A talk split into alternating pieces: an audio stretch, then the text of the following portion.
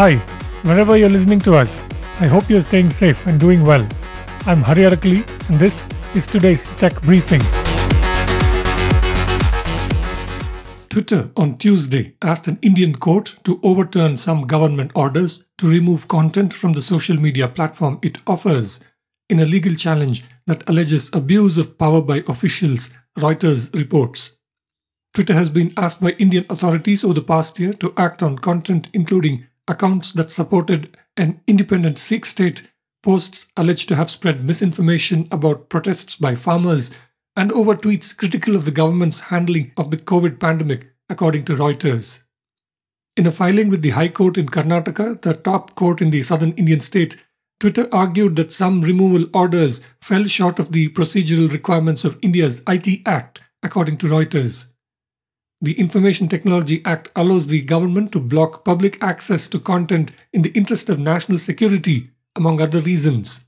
Twitter, which market research company says has nearly 24 million users in India, also argues in its filing that some of the orders fail to give notice to the authors of the content, according to Reuters. Meanwhile, European lawmakers approved two sweeping new pieces of digital regulation, paving the way for clashes between regulators and some of the world's biggest tech companies over how the rules should be applied, Wall Street Journal reports.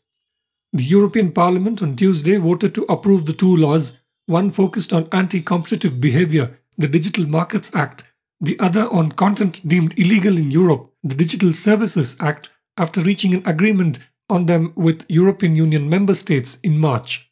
The laws, which are backed by the threat of non compliance fines, in some extreme cases of as much as 20% of a company's annual worldwide revenue, are the most far reaching Western efforts to rein in technology companies in at least a generation, according to the journal.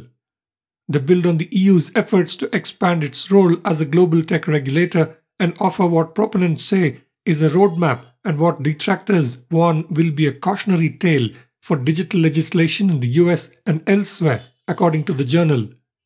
The world's biggest tech companies have come to dominate online commerce as well as critical tech infrastructure as the cloud computing model becomes increasingly mainstream.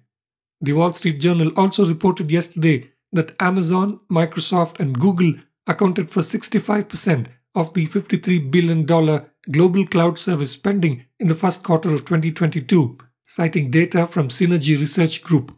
This compares with 52% of global sales four years ago.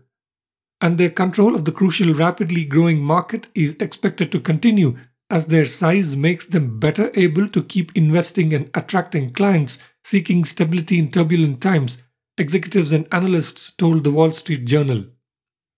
Vauld, the Singapore based cryptocurrency lender that halted operations earlier this week, has been made a buyout offer from larger competitor Nexo, CNBC reports.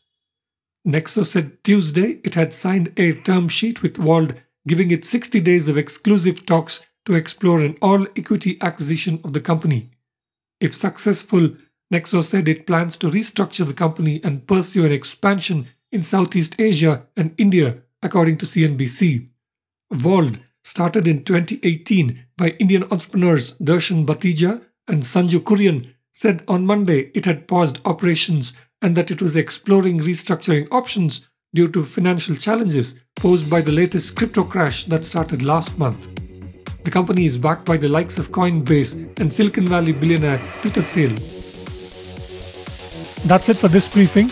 You can find all our podcasts at ForbesIndia.com and on your favorite podcast apps. I'm Hari Arakali. Thank you for listening.